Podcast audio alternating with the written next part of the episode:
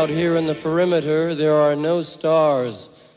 Out here, we is stoned, immaculate. Indeed, we are. Hello and welcome to the C86 show. This is David Eastaugh. As you know, we love a special guest. Just a bit. Anyway, this week it's going to be the turn of Norwich based band The Colourform, who were around in the early 90s up to 1994, I do believe. But anyway, we will find out more because I spoke to their lead singer, bass player, and songwriter Matt Nagy to find out more about life, love, poetry, and all the other groovy stuff that happens when you're in a band. And uh, as they refer to themselves, what was their style of music? They called themselves Tribal Groove. Tribal Groove. It's a new one on me, but it incorporated a bit of rock, funk, and even a didgeridoo. They were the days, my friend. We thought they'd never end. Anyway, after some casual chat with Matt, we got down to that very exciting subject that was the musical journey of a life, of a person's life. And this was Matt talking about those early years when he became interested in music. Matt, it's over to you. Well, I'm a 68 baby. Right. So, um, you know, I was, and my parents were, um, were 60s music, 60s, early 70s music lovers. Right. So, you know, I grew up with Stones and The Who and Van Morrison and uh, the Beatles. Uh, they didn't do they, they didn't do Zeppelin for some reason, but they did the other they did the other main New York City radio mainstays. But like interestingly, the first single that I ever the first album I ever bought myself was um was probably probably a David Bowie kind of a best of album. Right. And um and that but you know but then as we grew up so the 80s kind of california funk came in. So red hot chili peppers were right. one of my faves.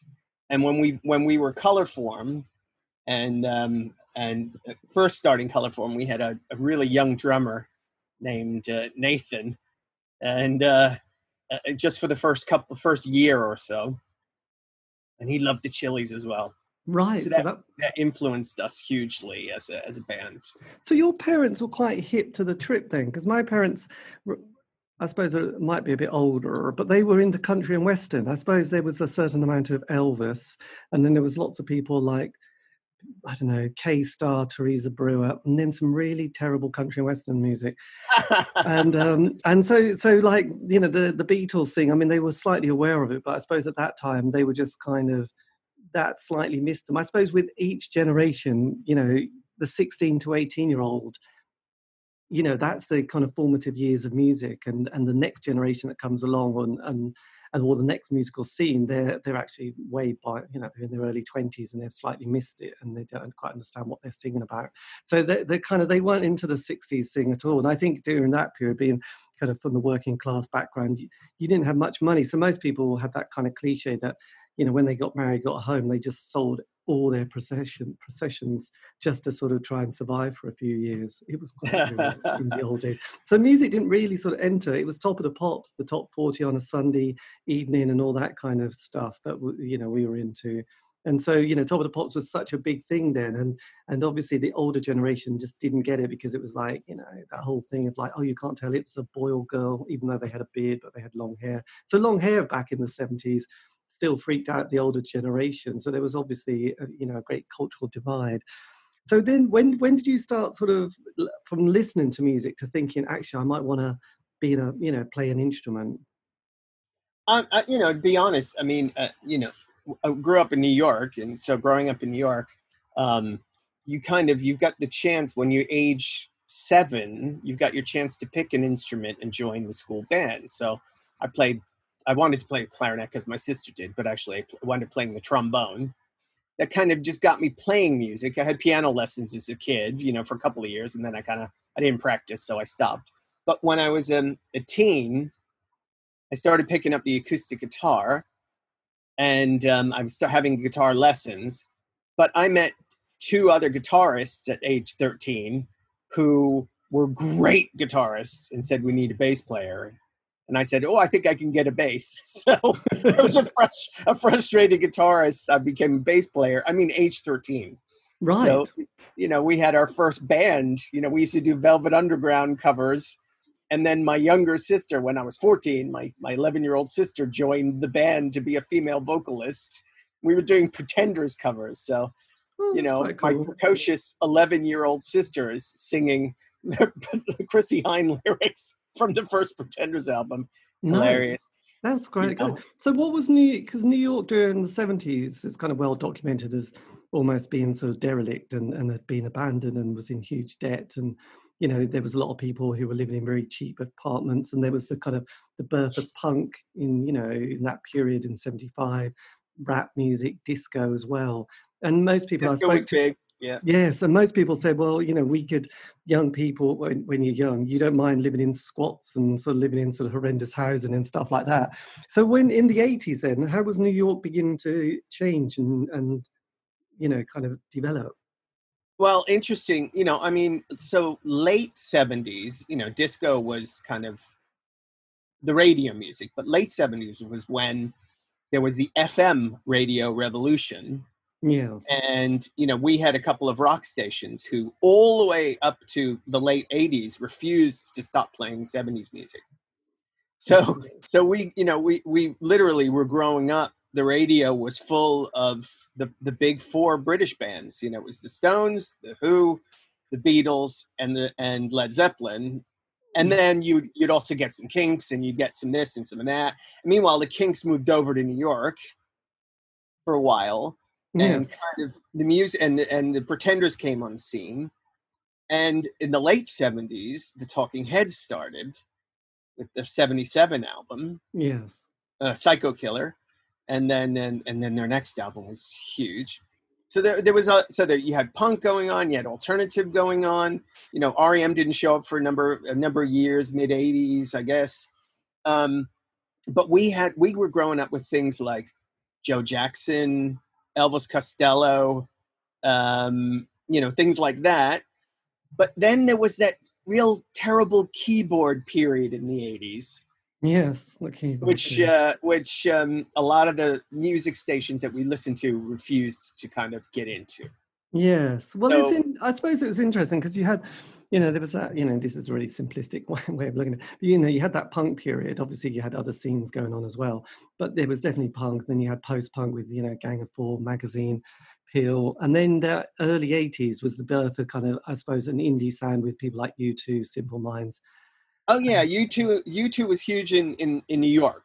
Yes. U two was oh my goodness, it was it was huge. Um, but but it was but New York's weird. So it was U two, but Def Leppard got as much radio, and Van Halen they all got the same amount of radio play. It was hilarious. And yes, there was punk. You know the but the Clash was far bigger in, in New York than than the Sex Pistols. Yes. You know, I mean, so, they um, I suppose they, they, they sort of went on and did several albums and play, play, is it Sh- Shea Stadium? Seven Nights or something drastic? Yes, that? yeah, yeah, they did. They played So Shea Stadium. But then, but then at the same time, you had LA who was doing their sort of the hair metal period as well, which was developing like which I, I, I kind of, it, it was tongue in cheek. I mean, MTV arrived on the scene, yes, and uh, without MTV, I'm not sure glam metal would have made it as much, you know. But glam metal definitely made it, and you know, I mean, Def Leppard were huge, but uh, and Van Halen were huge, but then you started getting Poison and Scorpion and and and all the unbands. yes, and um, you know and that was there but so you know we're in the 80 mid 80s we're like getting we're coming towards the end of high school starting to think about university and all that stuff was there but as soon as we got to university it was the indie music of of america and the indie music of of of england kind of merging into the radio scene so we're talking now late 80s we're talking pixies and um and um but we were also getting stuff from from over in England. Oh, oh, so Pixies and REM and stuff like that. But we were getting some of the indie bands from over here starting to come over. Depeche Mode started to become popular over there. Yeah, Um, you know, um, I just love music. I played music all my life. I played music since I was I played like bass since I was 13, and I was in bands for years and years and years. Excellent. And the joke I make with my family, people say, "Why did you move to England?" And my joke is, I was avoiding law school because because my dad's like, okay, you're graduating, so 90, 1990. Well, 89, I came over and I did six months at the University of East Anglia Oh, uh, at the UEA, and so um, I did six months there, and I met a bunch of guys, and we we learned some songs and we wrote some songs. We were called Up, oh, nice. and we did one gig, and then I had to leave the country because my my stuff was over. But we were such a pop band. You know, the main influences were the Wonder Stuff and the Sears. You know, so you're talking you're talking late '80s, early '90s British indie music, indie music. And we were, you know, so we we we wrote four or five songs. And when I when I went over to the states to do my last year over there, the guys actually came over and we did a gig over there and we recorded a three track demo and i so when i left uni at the in you know at the in mid summer 90 i moved to england to try to be in this band called up and unfortunately within a month of arriving the lead singer moved to liverpool to go to university God, it is. It is. and the drummer moved to London, and I'm so I'm sitting there. It's me and the guitarist going, "What do we do?" So we put a new band together, and that became Colorform. Yes. Well, it's interesting because I just did an interview with somebody who's put a book together, an American who'd come over to England in sort of 89. And Right. um, yes, and, and was absolutely obsessed with the kind of flyers and posters of kind of punk and post punk and indie music from that period. Right. And if I could find it, which I won't be able to just at this minute. Oh, yes, I can. Cheesy crazy. It's the book's called Too Fast to Live, Too Young to Die. Aha! And um, anyway, he's he's an American. I think he's now in New York. And uh, Right. yes, he'd come over to the UEA for a year. Um, so it was quite an interesting connection. So look, so during that period, look, the 80s. Obviously, I love the 80s. So 83 to 87, I put down as the years of that classic indie pop, which is also the years of the Smiths. So that's a great theory. Yeah. and so yeah, between 83 to 87, there was all these jingly jangly bands. There was the Yep. Go-betweens, the June Brides, you know, lots of yeah, and the Triffids, uh, loads of that kind of stuff. Sort of 87 comes along, 88, the Smiths break up. My God, what a time.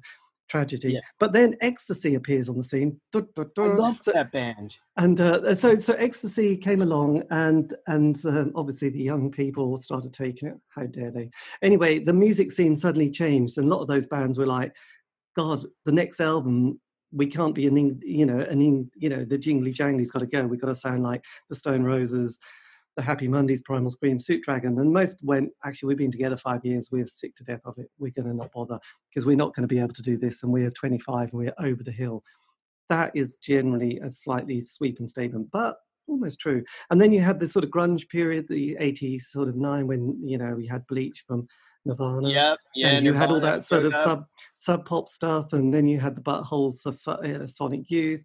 You know, you mentioned the Pixies, the Throwing Muses, and it was just that kind of Oh, honeymoon love period.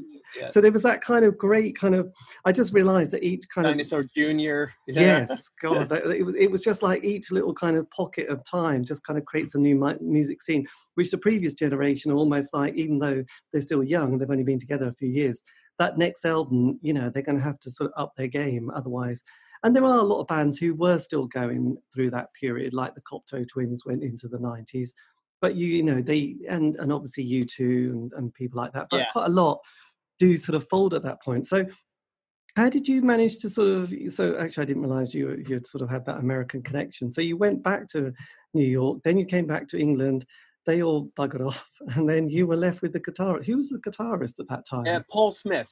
Paul Smith. Paul Smith. So Paul Smith, um, uh, who was the guitarist all through the color form, and then the guitarist of the band that followed the color form, which was called the Watchmen. Right. So did you? So did you finish? Were you doing law still at that point? No, I never did law. That was the joke. The joke was, you know, I'm my, like, you know, like every uh, every Jewish mother says, "Oh, you know, oh, my son wants to be in a rock band." My joke is, "Oh my goodness, my son wants to be a lawyer." You know, he doesn't doesn't want to be in a rock band. You know. Yes. kids all my kids all play instruments. My oldest son is a great guitarist, but um, but, by the um, way, can I just ask you one question? Did musical theatre play a part in your life? No, I, the, the funny thing is, I did play bass in a couple of musicals, Right. and there but like our joke is that we hate musicals and we realize we hate musicals although i grew up with them you know we hate them because our life is a musical yes. you know but i mean we grew up with west side story and and um I was just uh, singing the Fiddler on the Roof, basically.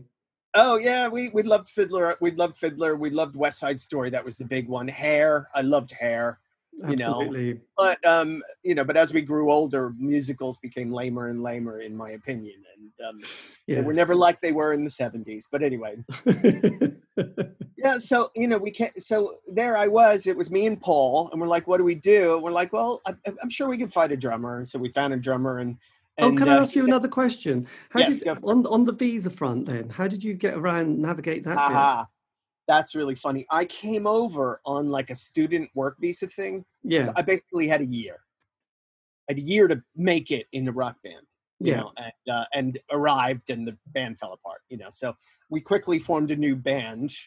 Um, that was Paul knew another guitarist named Dominic Wood, and so he joined us, and we found this drummer named Pete, who was with us for a very short while. But then we found another drummer named Pete left, and we found another drummer named Nathan, and Nathan was with us for. He, he actually he, he only left because he got into uh, uh, uni music uni in London. right. Otherwise, he would have stayed with us. He wanted to be a professional drummer, so he left us to become a professional drummer. And uh, and then we we got Nigel Emblin, Right. and Nigel was just you know very very different. And so into our kind of our indie Red Hot Chili Pepper mix of music, suddenly we had this kind of influence of uh, you know of kind of cool groovy music DJ guy. Because Nigel was. Can, can I ask you another question? Was Nigel in a soul band called the Planks? Yes, he Thanks. was. He was. Because I was ba- I was friends with the bassist Joe Bernard for a while, and Joe, yeah, and he was Mr. and. Jill and Jill singing, yeah, and Jill Bailey singing, and you know, and you know, Nigel was doing, you know, eventually he was doing his kind of his uh his groovy thing called the ga- uh, uh, I think it's called the gas station. Yeah, something like know, that. But I, I remember seeing the planks because because there was a film that had come out which was that sort of it had a soul soundtrack, and suddenly for two years, soul music was in, and the planks just played this almost were like, oh, actually, we but this is our set, and suddenly everyone wanted to play, you know, go and see the planks, didn't they? Yeah, yeah, yeah, yeah. And so you know, it, I don't know, they fell apart for whatever reason, and he joined us, and and then when the band sadly in kind of like uh, '94 just kind of fell apart. Yes, but before it- '94. So look, the Yeah. '90s. So you get well. See, the narrative of most bands. God, I've done so many. Um, so you get together. You have your 12 months, the honeymoon period, where you're rehearsing in Yeah, various yeah, dingy yeah. places. Did you, at that stage, feel like there was some sort of magic and things started to fall into place? Um, um, we had this y- by the time when Nathan left us, we were a bit gutted because there was something definitely happening. You know, the the songwriting had changed a bit with his influence and this Chili Pepper kind of love of the Chili's. My bass playing shifted a little bit, and the way we started writing songs was different. And we were really getting a group. So when he left, it was very, it was uh, you know, it was a bit upsetting. Um, we felt, oh no, it's going to fall apart. But then when Nigel joined, it added this other flavor, and and we we and we also had uh, Barney uh, Noblet, Barney on sax and BVs. You know, so we were five piece, two guitar, bass with bass as a bassist lead singer, drums and and sax, and you know Ah. that was our lineup for years. And then a didgeridoo got thrown in. and then you know and then we met giles and the didgeridoo joined and then we met this other guy oh my goodness his name's escaping i can see his face and his curly hair and he but he we just loved him and he uh he's gonna kill me if he knows that i forgot his name I'm so sorry dude. and um, it'll come back to me when when the interview's over. And he started playing a bit of percussion with us. And he had a decent voice so he was swing, singing some bvs as well. So suddenly we had three or four guys who could sing. Yes. who do multiple part harmonies. Unfortunately he left. He was a bit of a traveler. He went traveling. And then we wound up getting the the percussion player from uh, one of the competitive bands who were around at the same time whose name is also now escaping me, unfortunately. I didn't prep very well for this. Apologies.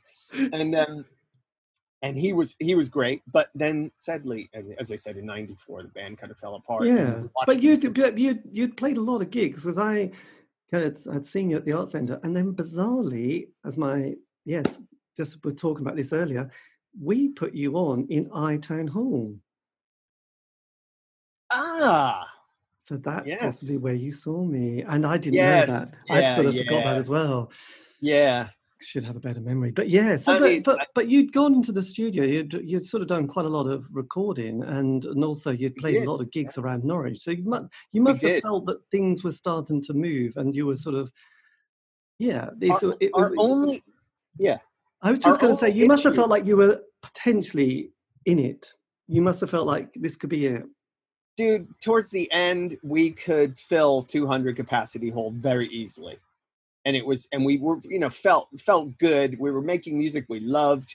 You know, towards the end, we stopped writing songs, and we kind of, well, not not completely, but most of the songs would come out of the jams.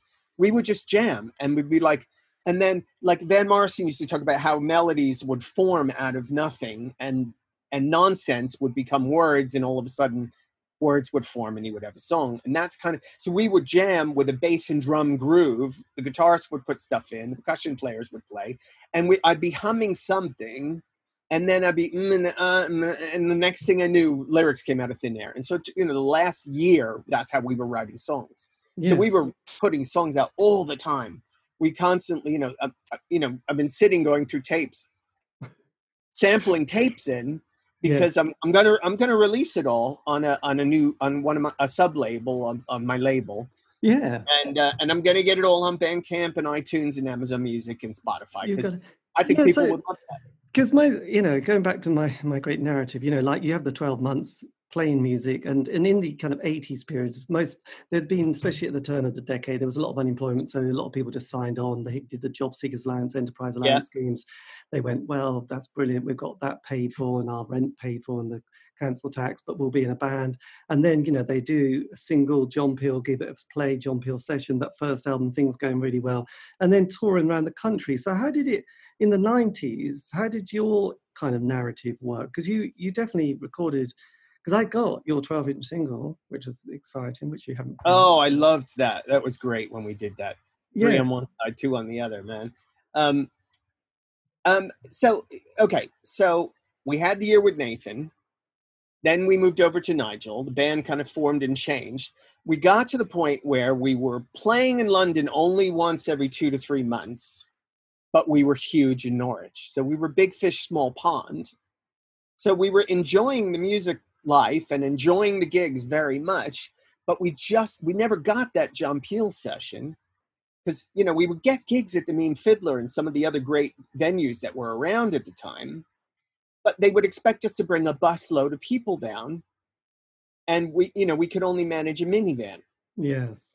So we would bring a minivan worth of people hoping to pick up new people there but, that, but we were playing with a bunch of other people who brought minivans worth of people yeah. So when we played in London, it was kind of it, was a long slog, and it was the pits. You know, it was the pay to play ages. You know, yes. buy fifty tickets, try to sell the fifty tickets. That's how you make your money. So basically, we would all we all either had jobs or were on the dole to afford our lovely habit of being in a band. Yeah. Rather than we were a successful band who were living off of the earnings.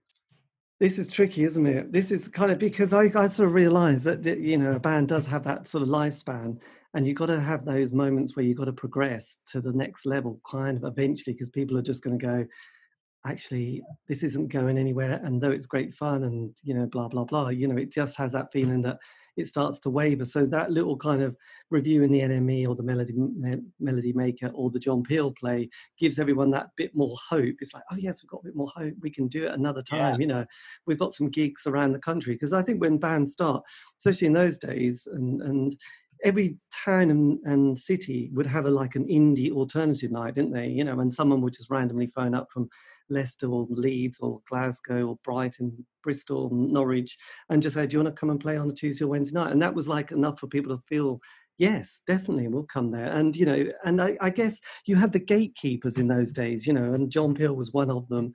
That he had a kind of focused concentration of people. So a John Peel play would get you 150, you know, people probably at the Norwich Arts Centre because somewhere in the county enough people would have heard it to think, oh yes, I'm going to go and see that indie band because I've just heard John Peel or the John Peel session and stuff like that. So it's, yeah. it, I can see that how you just kind of how do we creep out of this like you said, a big fish in a small pond is tricky. Yeah, we we just couldn't jump pond. You know, we we we, we didn't we didn't make it in the big smoke, and you know, um, there was uh, you know there was some some um, Rock in the Canaries uh, um, DVD project with like you know 20 songs from East Anglia on it, and um, you know we managed to get on that. You know that didn't you know I, I think Catherine Wheel were the only band who had success after that. You know? Right. Yes. Um, um, you know, that eh, you know, we we we would we would basically all work, save up money, go record.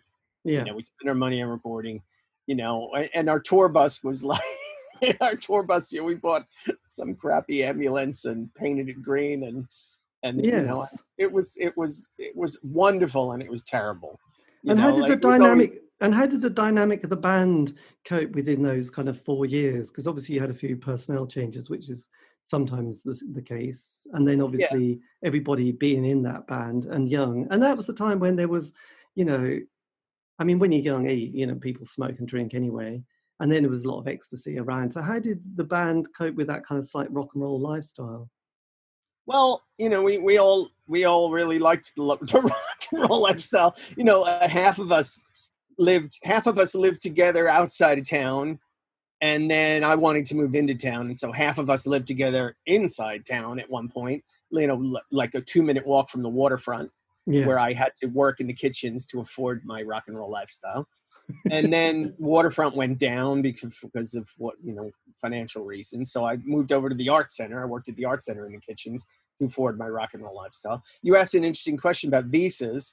I managed to extend my visa. At one point, we had um, a manager he helped me get uh, a one year extension as a musician, which was awesome. But by the time it came through, the one year had already lapsed. So I got the stamp and I had another month. Anyway, I was dating some lovely girl at the time, and she said, Look, you know, I don't really want to get married, but I'll marry you so you can stay. So I got married so we could stay. Hey. But what actually, yes, but what actually, a friend of Julie's, actually, her name was Emma. Oh. And um, and um, you know, and we decided, you know, well, we're boyfriend girlfriend. Look, man, we'll, we'll, try to make an honest go out of it. So we moved. I moved out of the band house into other rented accommodation with my wife, and uh, uh, on the other side of town. And that kind of distance from the other guys. One of the other guys moved in. Then they moved somewhere else, but whatever. And um, but you mentioned like the drugs and the drugs and alcohol. So they were off doing various drugs and alcohol and going to various musical um, things and raves and stuff like that, and got into that. And me, I'm playing Happy Marriage and and and uh, domestic life. Still being in the band, domestic life, and being in the band, and I don't know, just there was a heart disconnect, sadly. Right, God, that is tricky. It was like Fleetwood Mac, but not quite. Yeah, yeah, sort of. the heart disconnect was I didn't want to do E. No. You know, I liked my alcohol, but I didn't want to. I didn't want to go down the E trail, and um, you know, and and a lot of them did, and and then the band, but but Paul also didn't want to go down that trail, and the next thing I knew, Paul said, "Hey, do you want to come and play with me and Pete? Just have a jam."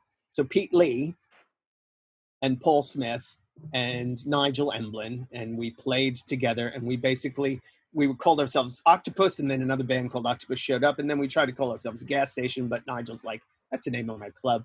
So we settled on the Watchmen. Right. So when Colorform broke up, we were the Watchmen for a number of years. Yes. So just going back slightly to the Colorform, did you um because I kind of, you know, having this talking to you. I, I know, apologies. I didn't mean to take it away. I was just No, no, no, no, that's fine. I was just kind of realizing as my brain was starting to sort of remember more because I was, you know, very friendly, really good friends with Julie at the time and so yeah. kind of heard about Giles and then met Giles and Yeah. Wow, and um, the didgeridoo and all that kind of stuff. And there was that was a period, and obviously I've seen you know a few photographs of the band, and it all comes back.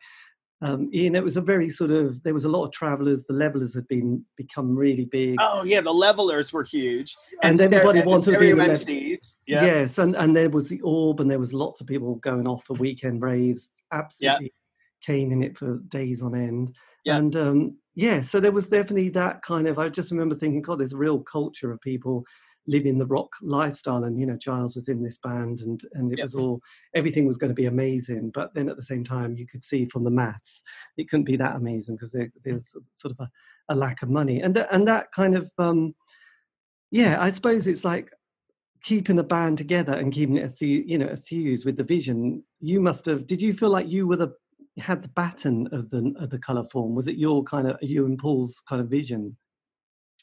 Um, yeah, well, um, because Chris Catchpole had left, who was the original singer from Up, um, and he left, and when he left, we became the color form.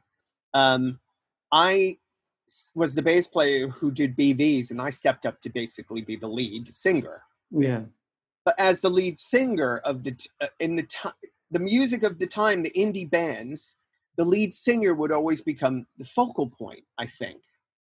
You know, you know, Blur. It was all about Damon, you know, Yeah. and and you know, and it was Supergrass. It was all about Thingy, and and Oasis. It was all about you know Liam, unless Noel sang. But Yes. everyone say no. Noel's the guitarist. He's but not. the, the yeah, the singer was always the one, the focal, really. you know happy it. mondays you know uh, you know all that and and you know and and primal scream you know it was a, it was it was all about so so what would happen is whenever there was an a, an article to promote us they would do a whole bunch of band shoot but but they would position me kind of in the front a bit more. And then when they wanted to do the interview it was usually with me. Having said that i i, I do kind of command the stage. And as someone who commands the stage means i also command the pr i'm But not who- afraid And who was, but who was writing the music and, and doing the music? I was also writing almost all the songs at the beginning Well, I was writing all the songs, you know. Um, I was writing all the lyrics, unless we were jamming. And then if it was a jam, like so, the cre- the credits of any song would be Matthew Nagy. But as the band progressed a bit more, the credits would be Matthew Nagy and Colorform. right. So because we would jam the music, but then I would still be the one who wound up, you know, writing the lyrics and stuff like that. Yeah. And actually, we got in an argument about it once. We were we were nothing. You know, we, we had not made it. We did not have a record deal, but we were trying to release our first vinyl, which was a big deal for us. And uh, actually, I think it was Giles I got in an argument with because he was saying, "Well, maybe I should write some lyrics if you know if, if the pub if the pub uh, publication the, the um no, the pub. Um, thank you that word. Yes. yeah yeah that word. Anyway with the p. Um um you know if the royalty rights go if the money's going to come in and 50% goes to you because you wrote the lyrics and the other 50% gets split by us that's not fair. And i said dude look let's just get a record deal and we will figure it out. I promise. Everyone will be fairly remunerated you know but it was a hilarious argument you know like we're not we're not anything you know yet you know sadly in the past anyway yes, because because the one thing I've noticed um, from from all these interviews, is publishing sorry publish. I know. I kept thinking of publication. I thought it's not yeah, yeah, yeah, publishing. anyway. So yeah, it's about timing. You know, I, I did an interview with a Richard Strange from Doctors of Madness from seven, and he was like big in seventy five ish. Yep. But he said the trouble is we were two years too early for punk. So all the band, all the fans were coming were the punk people who formed bands, and then like 76, 77, like voila, and Richard Strange and, and the Doctors of Madness were like, shit, we missed the boat really we we kind of it's we're we're now kind of like almost we're 25 we're ba- we're basically old folk. We're not we're not part of that scene. And a lot of people have said you know you've got to get the timing is kind of really critical in music. But you were obviously at a time where i remember there was another band called flowered up and there was that kind of because you did have this kind of ravey groove to the music which was kind of essential and then you had that Yeah.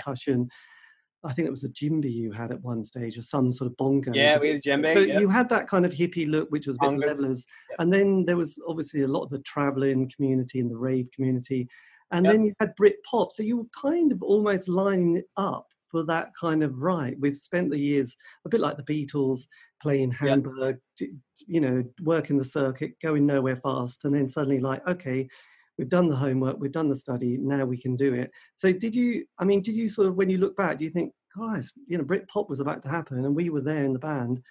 We kind of could have, we could have got there somehow. We could have been part of that.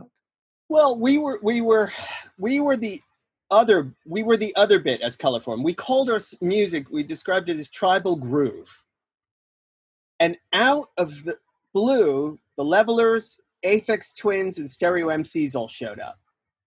And Tribal Scream, uh, Tribal Scream, Primal Scream, you know, d- released that album that was much more remixy, and Massive Attack released that album that was much more remixy you know Yes. the the, the uh, uh, no protection you know the, with the professor remixing the whole thing mad professor and um and we were just there and we something could have happened but what happened was the drugs and the alcohol i think and me moving to the other side town i think we all just kind of lost interest at having been around for four years and not going anywhere so what happened was Britpop hit much bigger. I mean, you know, cigarettes and alcohol and um, and the the uh, that Big House in the Country album, which is escaping me, the name is escaping me at the minute, Yes. hit at the same time, and Supergrass's album all hit at the same time, and another few great ones, the one by Pulp.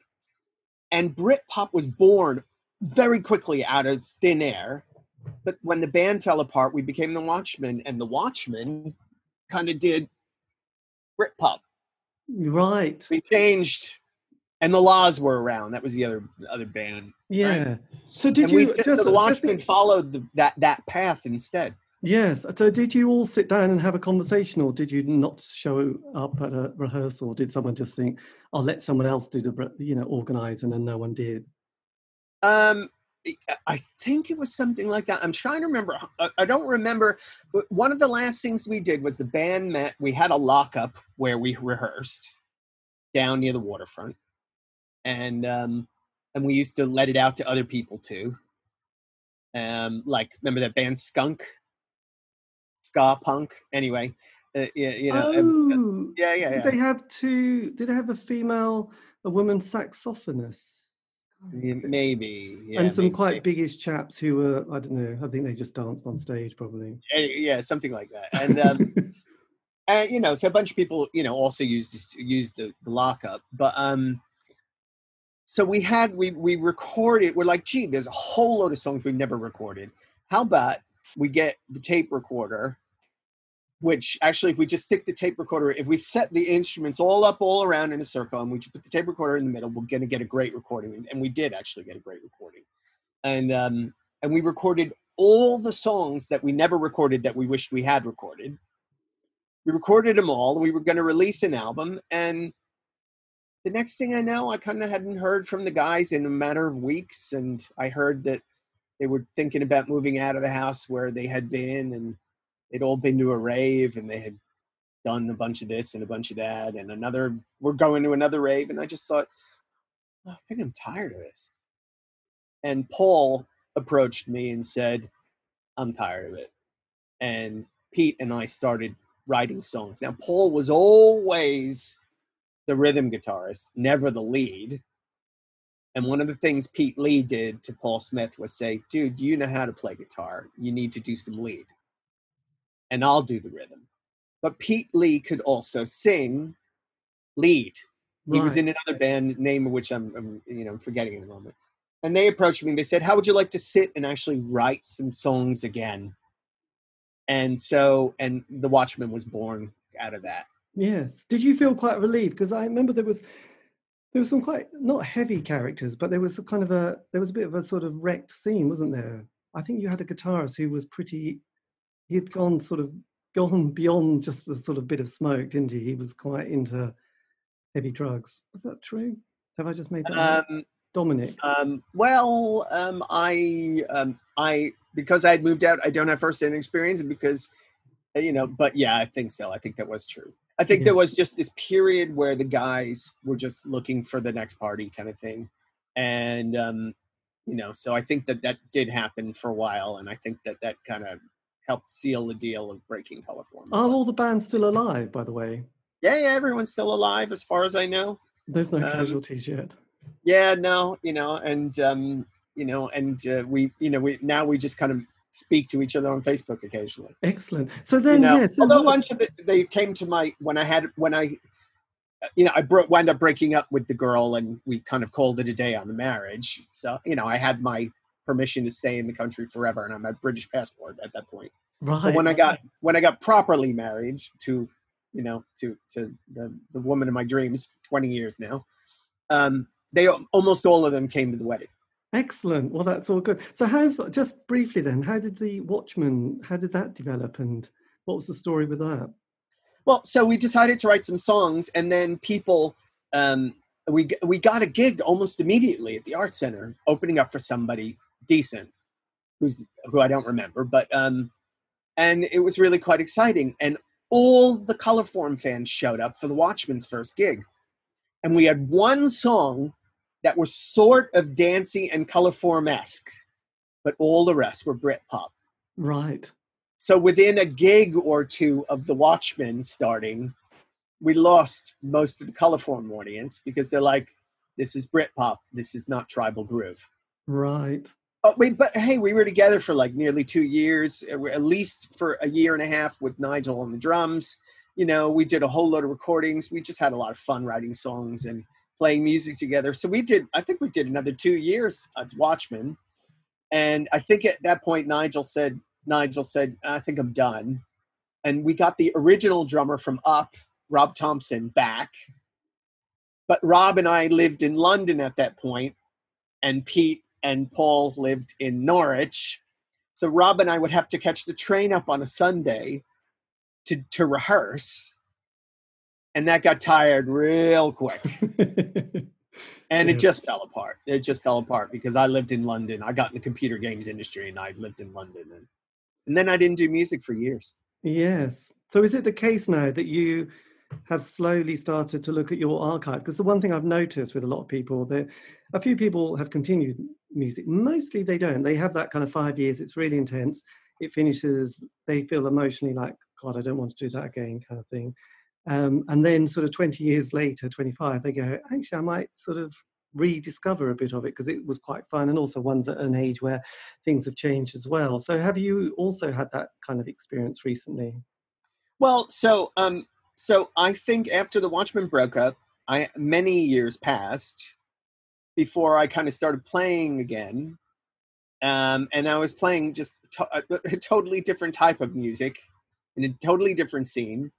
But I've been playing for ten years with the same guys, and what we wound up developing was we wound up developing a once a month event where um, where we just go and we would just jam and songs appear out of thin air but so we but every song was like 20 minutes long Excellent. We're, we're talking. So, is it a bit Grateful Dead meets? um well funnily enough uh, you know uh, it, it's actually worship music but it's nothing like worship music at all. Right. it's actually it's just us singing our hearts out and and really deeply in touch with our spiritual side. And people would join us. We call you know like eh, we call it hippie christianity. You know people just come to worship god basically yes. So right? you so they come so you got an you got a venue, got an audience, and you got a groove.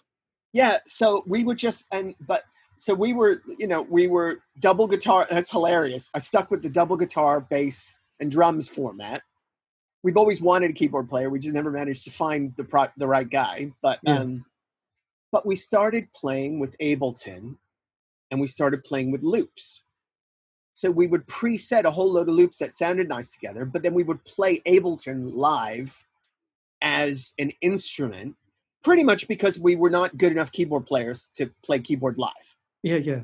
yeah, yeah. So we would get loops. but we would play loops as an instrument. And I mean, we've got five albums out, you know, and and I have albums worth. I have weeks worth of music that I need to go through and mix and release.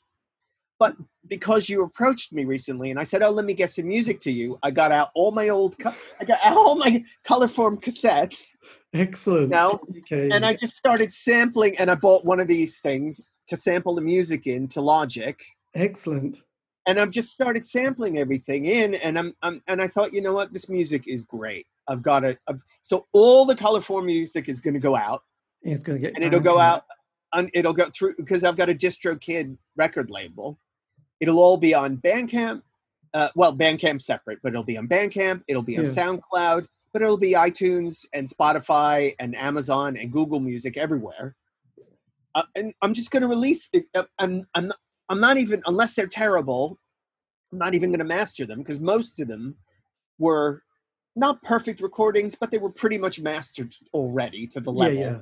for you know so they're all at zero there's there's no headroom for mastering at the moment i'm just going to release them as is but i'm going to release them in the album formats that they originally were with the original artwork This is fantastic.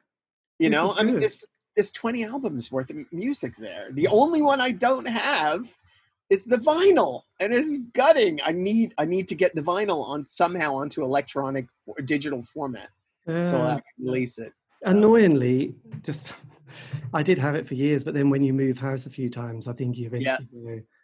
Actually, we don't even have a record somewhere. player, you know. Yeah. and, you know, but someone will have it. I'm sure if you put it out there, someone will say, "Of course." I've got-" somebody somebody must have it digitally somebody's got to have sampled it i mean i think i have three albums still uh, but if i can find a record player i can Yes. probably i could probably sample it in you know So I just, I mean, just last, well, not lastly, but nearly lastly. I mean, did you did you did a spiritual kind of awakening happen in your life that sort of has had a kind of major change in your kind of not just yeah, not just your life direction, but your sort of musical direction as well. um well this is really funny. So okay so yeah uh, um i did get radically saved quote unquote. Um you know i became a born again christian. I was very disgustingly religious for the first number of years simply because i just didn't know any better and i didn't know what to do and i scared off most of my friends talking to them about jesus trying to win them for the lord Actually, can I just And, ask you a um, question on the Jesus front? Because I'm okay, I'm not. 100%, Yeah. But because you said you were Jewish. yes yeah i'm a jew so i'm a jew who a jew who found jesus try telling that to your jewish mother that was a conversation that's God, for I another wished I was there.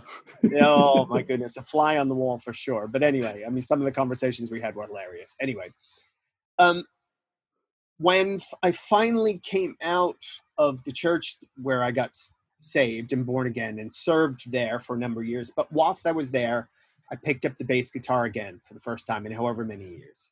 And so I just played in the worship band and I sang. But at some point, the worship band had this kind of revival within the worship band and we wanted to start playing spontaneous music and so and just worship and not do songs Yeah. and that was a major influence but we when i came out of the church to just be spiritual rather than be churchy hmm you know? So you know be spiritual with god without religion let's say. Let's say let's say it like that okay? The music took off. Absolutely took off.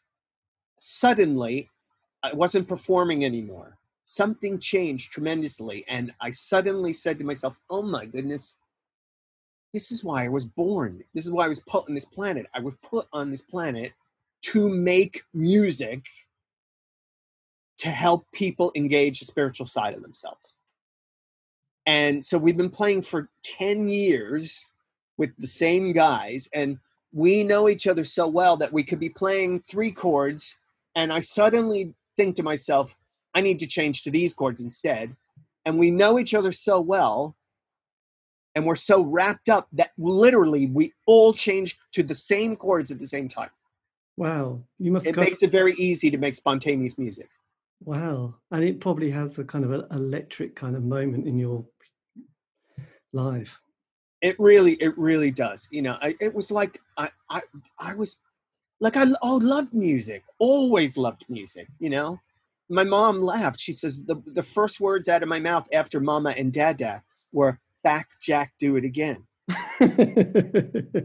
You know, they were Steely Dan fans in the Uh, 70s. oh yes, know? I know, classic. you know Yeah. uh, you know i'm like my goodness i think i was put on this planet for this anyway so the jewish side actually traced back my heritage and it turns out on the jewish side they were all rabbis who served in the temple and if they were rabbis who served in the temple that would have been all the way back to your time God. and what line what line is it they're cohens and who were the cohens they were the ones who provided worship in the temple so it's just in my blood Yes, or DNA. Oh yes. Well, explains yeah. a lot. Like DNA, you know, it expla- explains a lot. But anyway, Oh, so that's good. That's a that's an that's a lo- interesting twist of conversation. yeah well no it, all, it all, it's all good so look i mean i mean just uh, if you were to if you could say something to your say like 18 year old self i mean i just wondered you know when you were just just starting out in that kind of that kind Yeah. of journey i just wondered if there would be something that you would say look matey i'll just give you a few words of advice i won't lecture you for ages just but this is something i've learned over the decades i just wondered Yeah. what that would be yeah, I, I would definitely say to myself, dude, relax a bit and don't take yourself so seriously and stop trying to stop trying to imitate the good performers that you're watching elsewhere and just be authentically yourself. And if you do that, you will make it. I think that was the issue. You know, Yes. a lot of guys go into music and they think, "Oh, I'm gonna, we're gonna be as big as them, or as big as them, or as big as them," and you know. But I actually think that the ones who are the mega stars, I mean, you know, Jimi Hendrix, he just loved music. Kurt Cobain, he just loved music.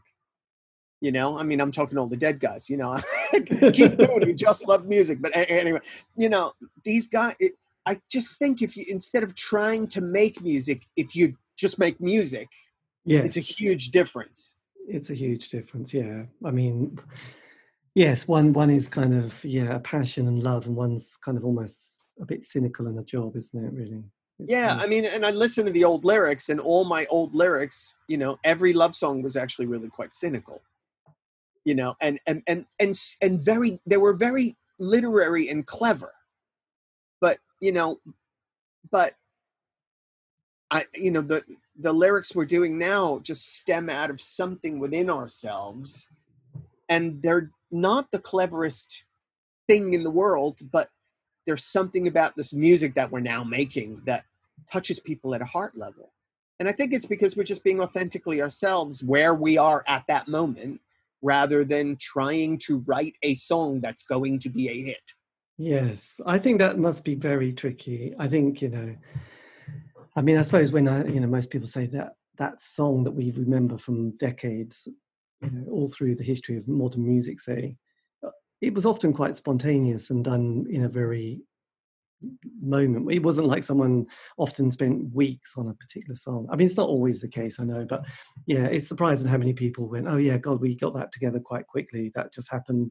Very simple idea, very Those big hits. You yeah, know? big hit. You know, where do the hits come from? You know, they they, they seem to pop out of thin air, you know, Yes. and and you know, divine divine inspiration, you know, whatever it whatever it is, whatever inspiration is. Uh, you know, so that's what I would say to myself because actually it was in that third year of color form that we suddenly started drawing crowds of 200 to 300 people. And it was in that year where we were just making music. And not trying to make music. Yeah, and that was the sweet spot. And if we had managed to get the john peel session or get ourselves popular in in an area of england where people were getting signed i think in that year if we had done it in that year year three i think we could we could have made it yeah. i remember kula shaker came out and we went Yes, Kula crying out loud that's freaking us but they but they got it they got the contract not us Yeah, and there was Yeah. another. I know you weren't quite like it, but there was another band called Senser who mashed up a few things, and they were quite. You know, again, there was no Yeah. one else doing what they were doing, And again, they, they got sort of, you know, they had that dance rap crossover and Yep. and they And got they the- had it. They had something. They really did. It's you know? But yes, you're right. It probably, you know, as everyone said, it is it's time and it's luck, it's you know, just a few things, a few things kind of line up, don't they? The sort of, you know, the stars, the planets, and it's just like, ah, okay, you know, we're on to that next bit, really. Yeah. But yes. Well, anyway, look, this has been fantastic. Thank you ever so much for giving me the time for this. So, well, look, when I do it, I'll I can send you a link, and then you can always, um, yeah, I'd uh, love that. Yeah, I would love that. Thank you. so you can always your Yeah. fans. I'm sure. Yeah, I yeah, mean, the- yeah. Great. the I'll great- put it on my Facebook page. Yeah, and the great thing is, you know, that putting your archive out there as well, I think is just a brilliant thing to do. You know, it's a really, it also gives it a certain sense of not closure, but a sense of okay, you know, rather than it just kind of one day just disappearing. Someone hits delete and it all just goes or goes in the landfill. It's nice to to really appreciate it and put it out there for people because Yeah. you know, yeah, it's Oh, nice. Some great songs, you know. So I don't know if you're going to wind up putting any of the little snippets of music in, in into the uh, the radio show. You know, I hope I hope that that's Yes, that well, I'll try and get a couple because, um, yeah, it's a good one actually. But live and lock up, it all makes sense now. Yes, that was the last recording that we did. Those were Yes. all the last songs that we had written. So you know, and they were all written as band. You know, so it was Yeah. a lot of fun. So That's yeah, great. brilliant. Mm. Well, thank you ever so much. You're very welcome, David, anytime. And if you want to ever talk about another whatever, or if you ever wanted to focus on the Watchmen, we could do that. But Yeah, Anyway. totally. Okay, well, look, have a lovely evening and, and a great week. Okay. yeah, thank Take you very much. Yeah, Bye-bye. take care. Bye. And that was me in conversation with Matt from the Colourform, and that is one amazing way to finish. Slightly stumbling. I love those end bits where you're not quite sure to say, right, I'm going, bye.